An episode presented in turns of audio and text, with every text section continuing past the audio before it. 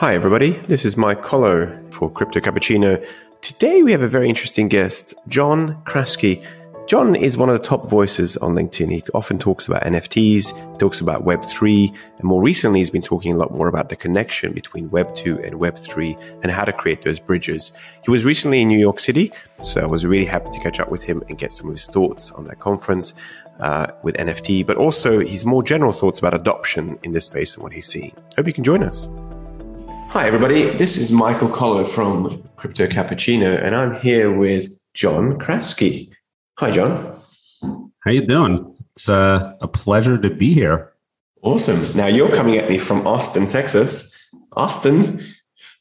Austin, yes. Austin, uh, I've been spending a lot more time in Austin over the last six months, and uh, I love it. I love it. I I'm, I'm based currently in LA, but my new company is based in the UK, and so I'm kind of all over the place, but uh, I guess that's the new world we live in, right? Exactly. The world, the world is our home.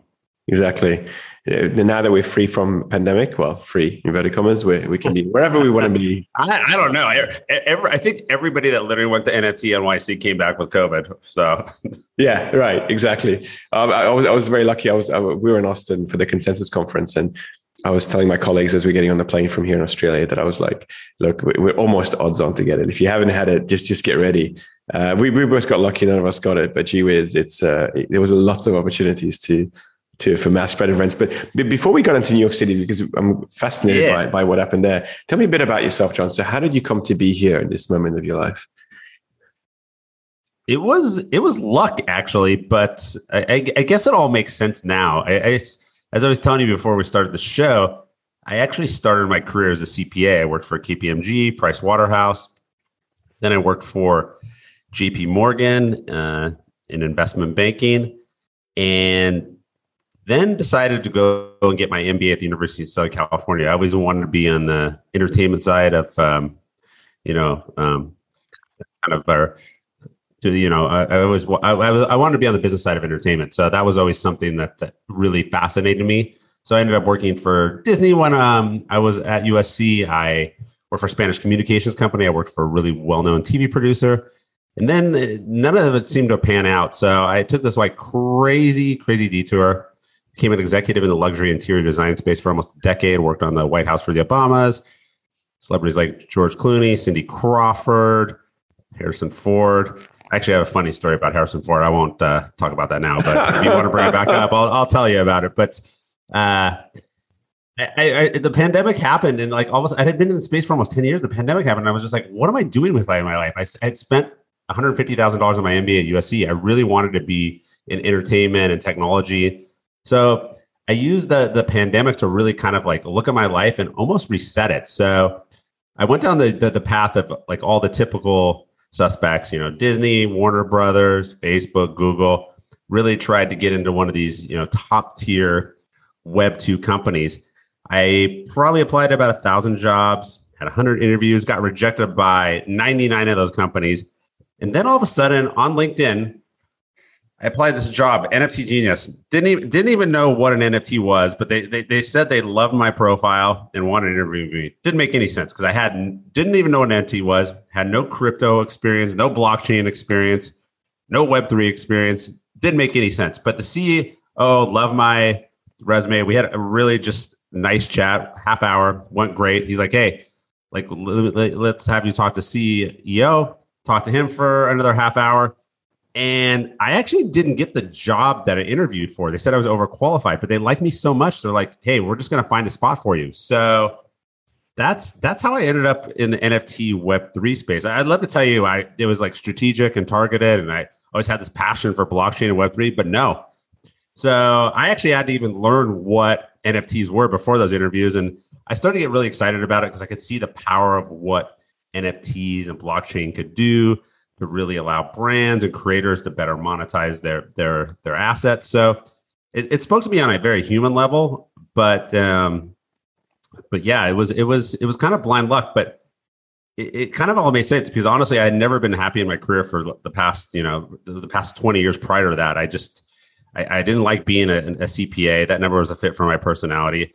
I didn't really like working at a bank.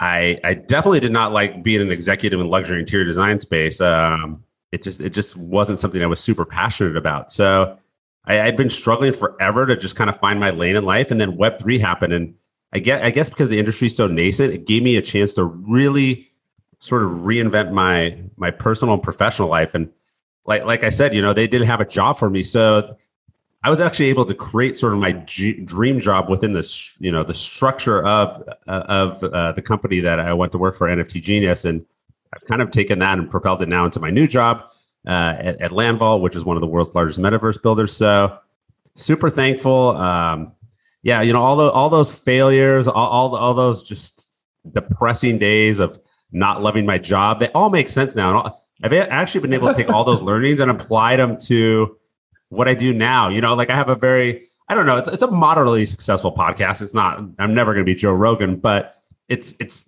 like 10 times more successful than another podcast that I had done before, which was a complete failure. Um, you know, it, so it's just like, you know, like all, all these different things, you know, because I have a podcast now, like LinkedIn, I never, I'd been probably playing around with LinkedIn for 10 years, just never had the right messaging and the right vertical. And then all of a sudden I got in the NFT and Web3 space and I just started like kind of posting every day and it, it all started turned around. But it, it wasn't like I just like decided to do LinkedIn a year ago. I've, I've been trying to figure out LinkedIn for like a decade.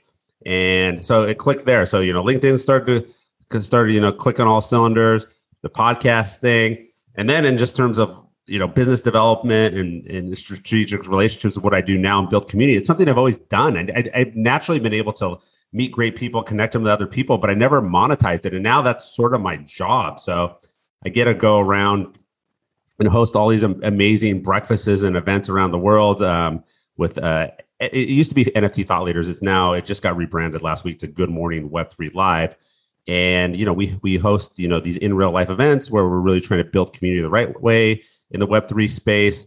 So yeah i mean it's it's weird. All, all everything all, all the things i did before that just weren't really turning into success. Now have kind of all crystallized and kind of are all kind of swimming in formation in the in the same lane. So uh, I'm just super thankful. But I, I, guess I'm proof to anybody that to never give up. I it literally took me 20 years to even figure it out uh, in terms of my career and my personal life. But I just kept plugging ahead and hoping one day it would just happen. And Web three was it. But th- that was not the plan. I, I, was not planning to be a, a LinkedIn uh, celebrity or be a, an advocate for Web three. Definitely never part of the plan. I the, the, the original plan was like you know, get my MBA in entertainment at USC and be like a, a famous movie producer or an agent Woo! or something really cool. That was the plan. You would have hated it. You would have hated it, John. Yeah, it would have been terrible. Terrible. Yeah, that's that's funny. I actually talked to somebody today that was was was an agent, and they were just like, I thought that was the dream, and they they were just like, they literally couldn't stand it after like a day of doing it. So yeah, yeah right. Uh, but yeah, it, so it, that, that's that that's the story. it's funny how life is is that journey, right? So when you look back over it, you kind of thread a, a, credible story through it, right? But at the time when it's happening, you just have no idea. As you said, a thousand applications, a hundred interviews, ninety nine rejections. Um, in a smaller way, I went through something well a couple of times similar in my life. Uh, again, in my case, it was with a PhD, early twenties guy, trying to figure out where you're going to go. You know, all these different applications, and then you know, London comes through, and suddenly you live in London for the next fourteen years. But gee whiz, you yeah. would have not planned it or known it or, or, gone that way. So no, that's fantastic. And look, I mean, you've done incredibly well. So I, I think LinkedIn top voices, you've got LinkedIn figured out. So that's fantastic. And so for all of us LinkedIn junkies, uh, we're desperately jealous. So I'm going to move on that topic before um, you know, yeah. I revealed that I might be one of these people. So you went to yeah. New York and you went to New York NFT action and you posted yeah. a fantastic comment on it. But but tell me about how what you thought about New York NFT. You know, my, my perspective on NFT NYC. So I, I, I'd gone last year as well, which was a, a, big party. I think, you know, people were coming out, out of the pandemic and they, they were excited about in real life events. The vibe for this, this, this most recent NFT NYC was a lot different. It felt more like a funeral for a lot of those, those people that were sort of the so-called superstars of the, the prior NFT NYC, the degens, the, you know, the, the I don't know the the NFT flippers. I, I don't know what you want to call them, but they kind of knew that the kind of the the jig was up, and it was kind of like this was kind of their last hurrah. And you start to see a lot more of the builders that are coming into space. One of my my favorite events was a, an event by MoonPay. I, I love what they're doing. I love the team they built out. they're they're really they're really focused on you know Gen Pop uh, adoption of the you know the amazing Web three technologies, and I, I I just I can't say enough great things about that event. But it was it was really focused on onboarding brands from Web two to Web three, just very educationally focused, just a, a really smart room. And then we had our NFT thought leaders breakfast at uh, Soho House the first day.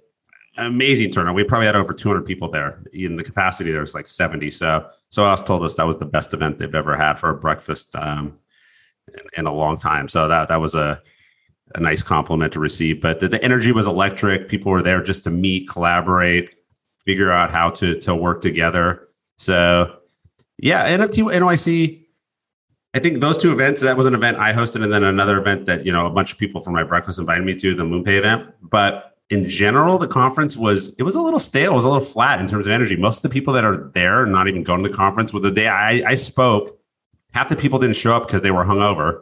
So I just think, and, and there were there, there's 1,500 speakers. There's no way there's 1,500 people knowledgeable enough to be speaking about NFTs right now. So I feel bad because I'm sure there's a lot of people that spent their hard earned money and dedicated their time really trying to increase their knowledge base, but that's just that's not the way it needs to be done. So definitely one of the things we want to do with Good Morning Web three live, our community building organization, is to really start focusing on the educational part. So we're going to be doing like a weekly newsletter.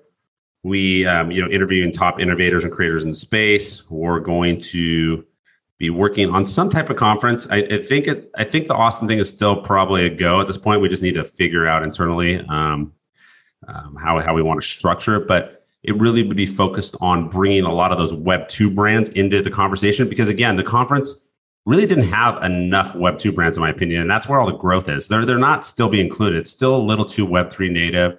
So the next step is to start bringing in those those individuals in the conversation, and I've done that with some of my my own personal events, and it's exciting. I had a, a, VIP dinner a few months ago in LA, and some executives from Goldman Sachs were there, and they loved it. And it was just such a fun experience to see them kind of immersed in the Web three world.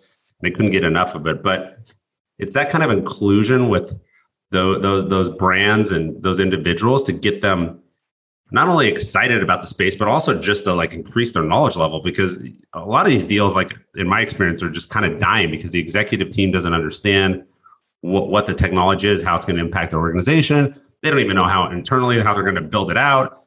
You have to convince a C, CFO that hey, this is a marketing expense. The revenues, it's almost impossible to project revenues right now. So there's just a lot of things that have to happen.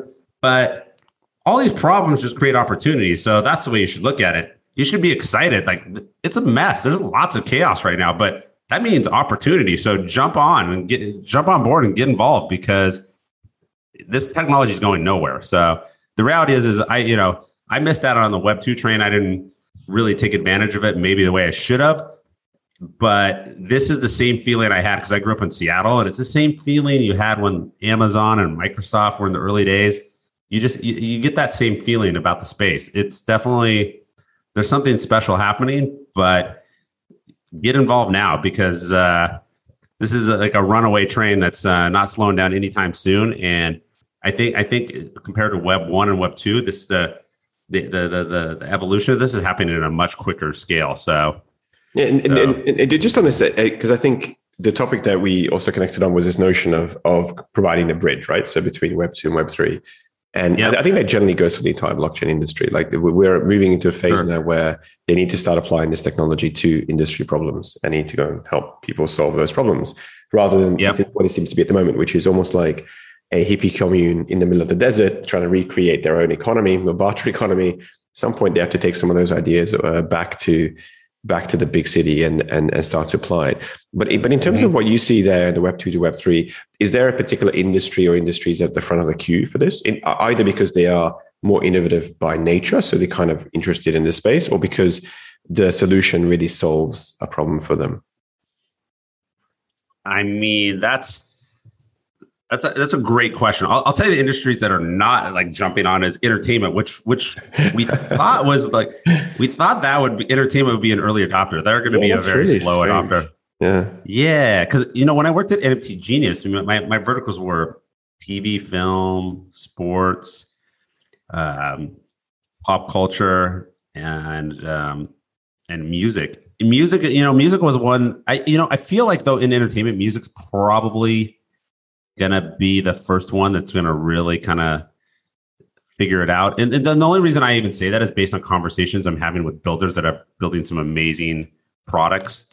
And it, literally, like today, I literally had four conversations with people I'd never even met before, and they were all it was all music, Web three, blockchain ideas. So yeah, I, I feel like music right now, music circling. I feel like music right now, just based on my my sort of sphere of influence, is going to be one of those uh, industries that's going to jump on it quick. TV and film, I don't know. I, I'm not really seeing much on, in in my world that's even interesting or happening. I, I, even know that Netflix is not even. Last time I talked to somebody there, that they're not even looking to put this on their product roadmap for a couple years, which is completely insane. And then, you know, I've, I've had conversations with automakers. I know some stuff going on in the medical world. I think real estate maybe could be, there's going to be some interesting things there. There seems to be some buzz happening there. But yeah, I mean, I, I, I don't know. I think music right now seems to be sort of the, the number one for my uh, kind of uh, radar in terms of what's happening. So, yeah. which is exciting. So, I, mean, it, it, I, I think I've certainly seen a lot of stuff in sports. I mean, the tennis, rugby, AFL, that kind of stuff. Again, a little bit more along the lines of trading cards. You know, I used to. Yeah, used to those are collectibles, though. Yeah, yeah collectible yeah. kind of stuff. They're not really the full gamut. More kind of like you're you're dipping your toe in the water, like the, the immediately immediately obvious things to kind of you know attract a new generation to your brand and product and and put your um yeah essentially put your sport in front of them to make sure that yep. they kind of are trading that and thinking about that. But I guess because the big the big question for me with NFTs generally is whether they start to evolve beyond the sort of digitalization or digital representation of a picture or a video onto something more sophisticated like a code base or an algorithm or something else. And then you could anything that has relevance to have scarcity that can be traded in that way in which case it's a bit more of an industrial use case. It's almost like you know um, things like uh, information packets that are being traded versus the marketing spree which i think is probably one of the most obviously in front of you elements between the metaverse and, and between these other ideas that you can put your brand and your your product in front of consumers in a much more exciting way, in a much more engaging way, in a much more kind of a, a repeatable way. So I, I, this is why I'm sort of surprised that luxury brands, for example, and, and Chanel and all those are not at the front of your list in terms of where you think that might go. Yeah, I mean, yeah, I mean, all the big fashion companies are obviously adopting it, and but they haven't done you know all those all those kind of drops have been very small and bespoke. I mean, those are I mean, luxury fashion. I, I don't know. I just don't consider luxury fashion mass consumer adoption. I mean, it's. yeah.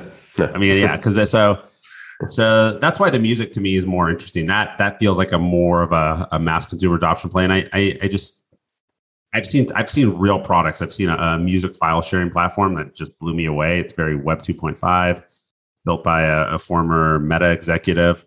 One of the cleanest things I've ever seen, and it's just so simple. And I don't even know if it mentions the word NFT. So that's that's the other thing too. I mean, this, this terminology is nonsense. I mean, we're not you're not getting any any mass consumer adoption if we keep talking about NFTs, Web three, this and that. It's it's uh, it's almost unnecessary to be honest. So. Yeah, sure. So yeah, yeah, but no, I mean the fashion stuff is, is super interesting and they're doing their thing. But I, I talk to people in fashion all the time. I, they, they, they, they've, you know what the fashion people though they're they're great at creating hype and buzz, but I, I don't know. I haven't seen that many like products or you know projects. And I'm like, wow, that's like a game changer. I mean, the Dolce Gabbana was cool. Whatever, you go you get to visit the factory, you get to go to some cool fashion shows. But that was like what six NFTs, and there was some digital stuff. But I mean, I'm beyond that. I mean, I, I don't I don't know what their where roadmap is. I, I just think. I think uh, you know Starbucks. I know is really looking into it. That could be super interesting as well. So I think I think like consumer product companies, you know, using the NFTs like for loyalty, I think that's super interesting. I think a brand where you can level up the customer experience. I'm a Soho House member.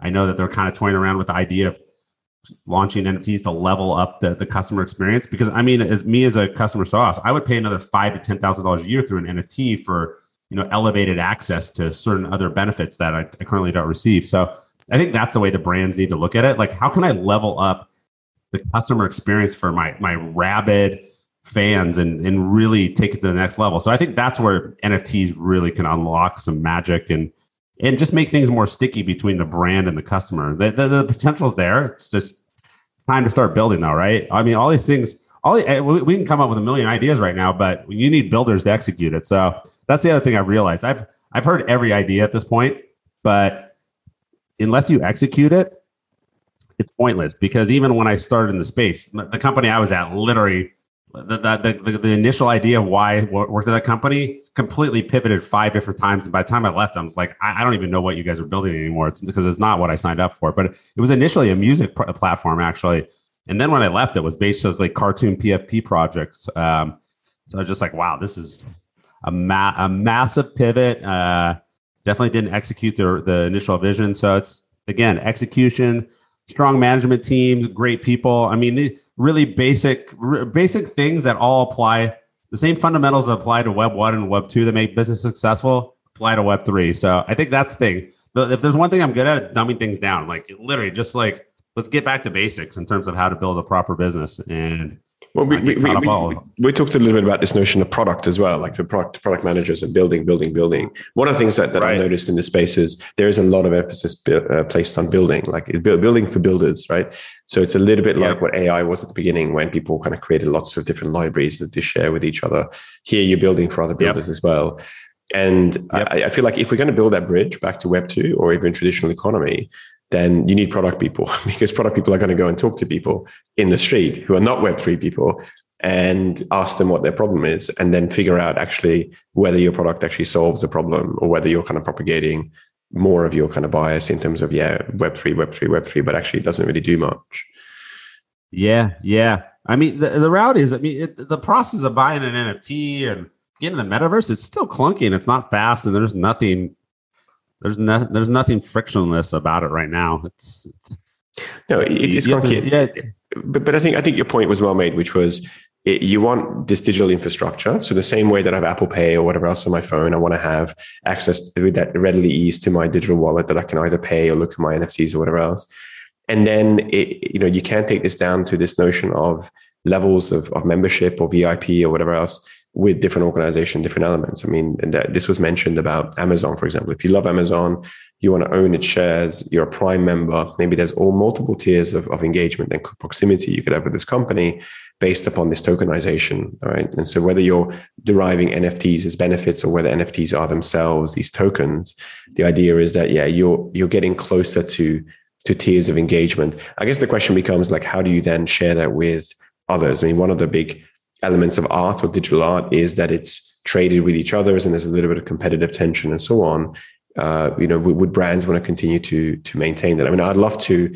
I, I love some of the luxury car brands. I really enjoy looking at these cars. I really enjoy visiting them. I'd love nothing more than to have unique, you know, once a generation released NFTs or tokens or items or whatever else that I, that I can I can look at. I mean, that these are really cool things. I pay money for that. I mean, it's like membership of clubs, right? It's kind of like your little communities. Yeah, no, that's yeah. I mean, I was I was talking to a major global automaker last year, and they were going to be doing a I think it was a 120 year anniversary edition. Like there's they're just going to make literally 120 cars, um, and they were thinking about leveraging NFTs because the demand for those 120 cars is going to be much greater than you know what they, they were manufacturing. So I just thought NFTs would be a super interesting use case because I think the secondary market on those would be insane and they would benefit, right? So if they, but if they don't use the NFTs, then they're just going to go sell those, and then the buyers of, the, of those of those cars are the ones that are going to benefit in the secondary market. But I just think it would be, and also it, like the exposure in the secondary market for the brand would just be amazing. They would be able to control that experience as well. So yeah, I mean that was, and you know, I mean beyond even that, you know, they can you know more like more mundane uses. They can be using the, the nfts for car service records and supply chain and all these other use cases so.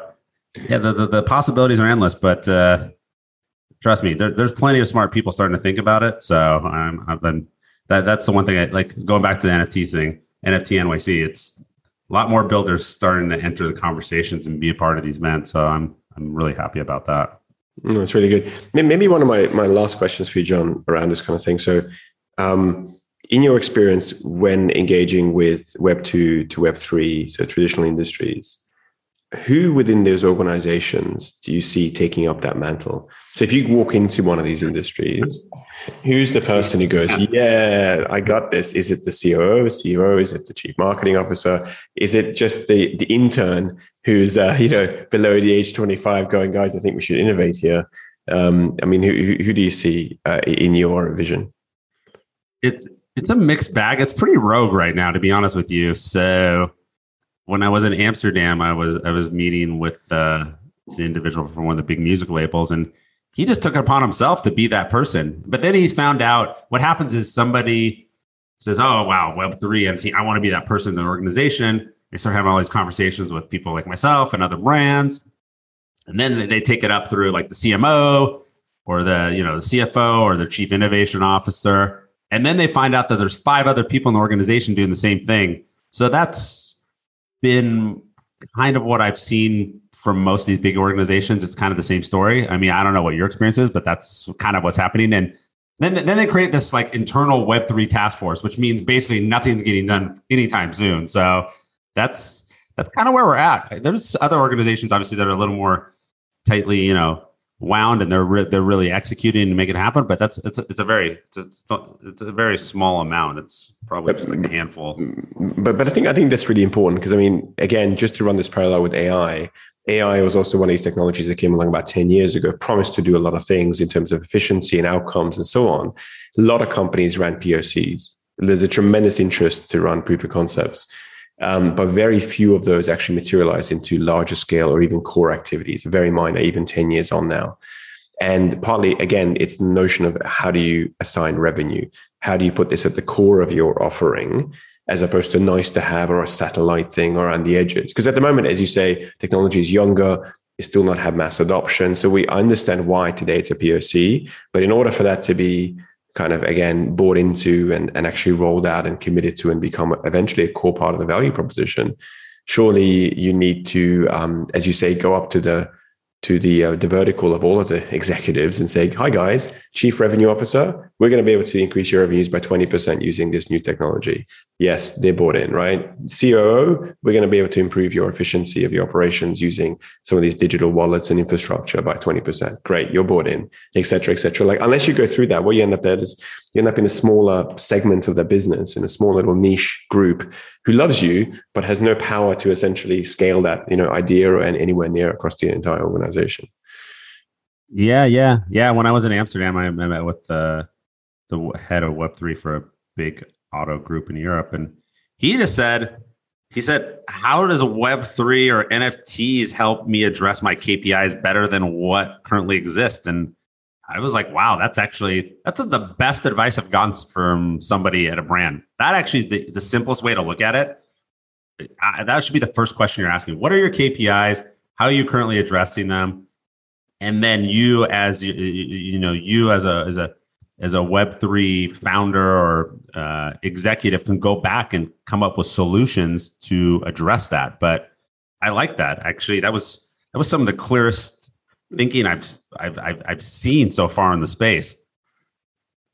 It, it, comes back down to economics of it all. Like, I mean, again, it, I think when you're in the Web three space, it's hard to see that. I think when you're trying to build a bridge between Web two and Web three, which is what we're talking about, um, or indeed any new technology, you have to then speak the common language. And again, in my experience, the common language is economics or kind of, you know, the dollars and the cents. That there are technologies which are more intangible value, like brand and, and various other things. So I wouldn't dismiss that, but a lot of these things can be quantified. And ultimately, the things that can be quantified into something uh, then ends up having more reality in a conversation and more tangibility. That there's more reason to go and spend five or ten million dollars updating infrastructure, marketing, telling the world that you're going to be embracing NFTs, for example, if you know that you're going to make $15 million or you think you're going to make $15 million out of that activity, right? Yeah. I mean, I mean, I know Adidas has had and Nike RTFKT have had some successful drops, but I'm like super curious how many of those people are actually like hardcore Adidas or Nike fans, or are they just you, you know flippers and and sharks and speculators? I, I, I don't know. I'm, I'm sure that they're trying to mine that data to figure it out. Is this actually is this really helping our brands with our core customer and the customers we want to attract and retain in the future? Yeah, I mean, I, I see a large part of the NFT working really well with the metaverse or something more immersive because then it feels like you're interacting with it, you're using it, you're whatever. Otherwise, it's a little bit like a keychain.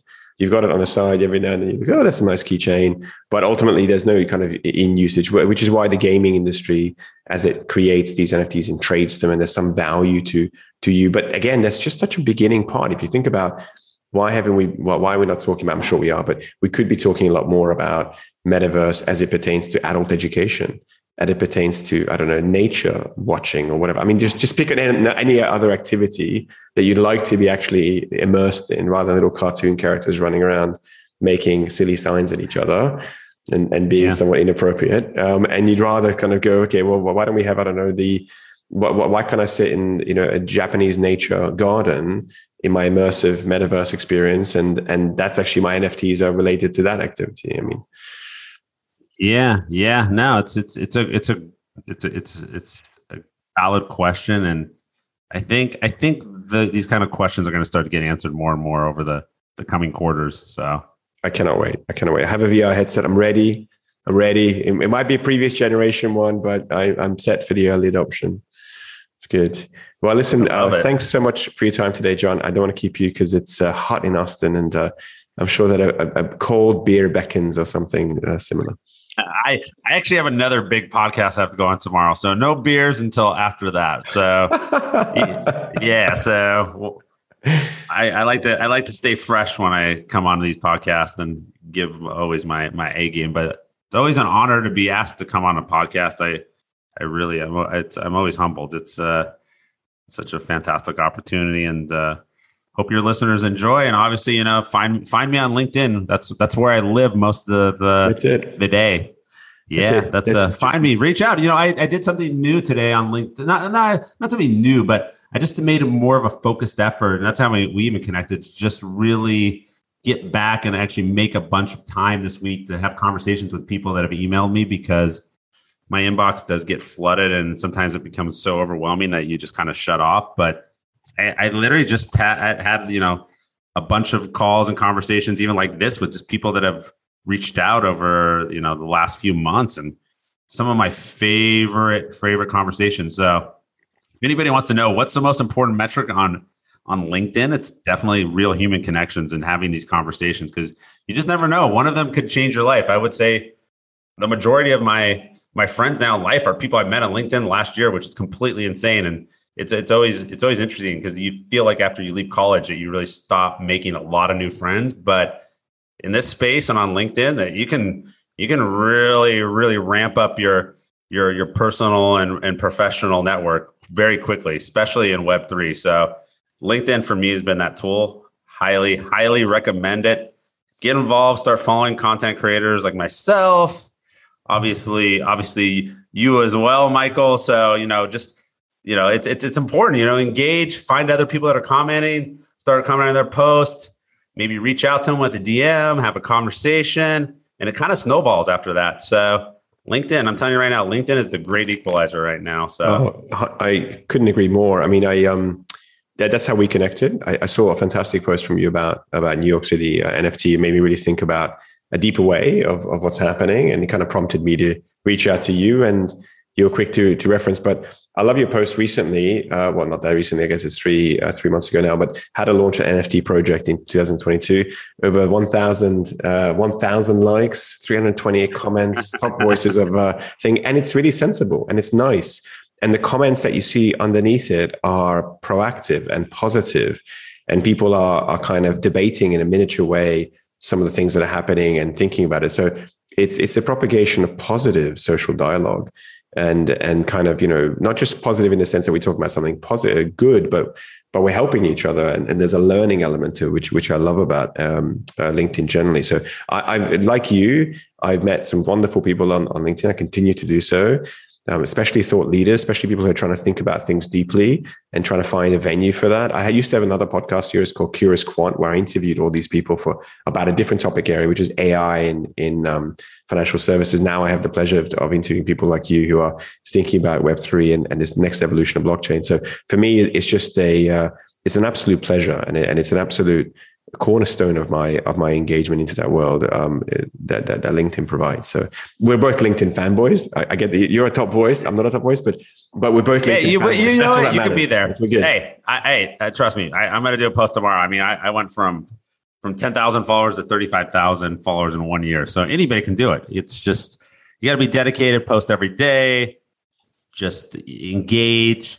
Yeah, you, it sort of consumes your life, but in a good way. So it's once you get over the hurdle of like, okay, I can post every day and it's, there's nothing to be scared about. And you start like meeting up with people in real life or having conversations, it, it, it snowballs and it becomes very natural. And I'm, I'm so thankful. It's, it's, it's insane the, the, the network you can build if you start to engage. And I just, uh, I just can't. I can't advocate enough. I, I a lot of people don't execute, but there's other people that do. When I tell them what to do, and they, um, I see the results. It's, it's pretty insane. I, I helped one person go from 1,000 to 6,000 followers in just a month by just doing a couple basic things. It's not, yeah. it's not even that complicated.